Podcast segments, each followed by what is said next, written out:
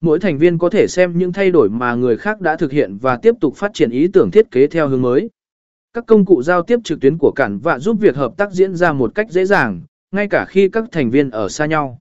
Ba chia sẻ ý tưởng và phản hồi.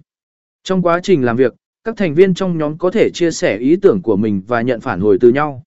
Bằng cách sử dụng tính năng ghi chú và bình luận của Canva, các thành viên có thể thảo luận và ghi lại ý kiến của mình về thiết kế.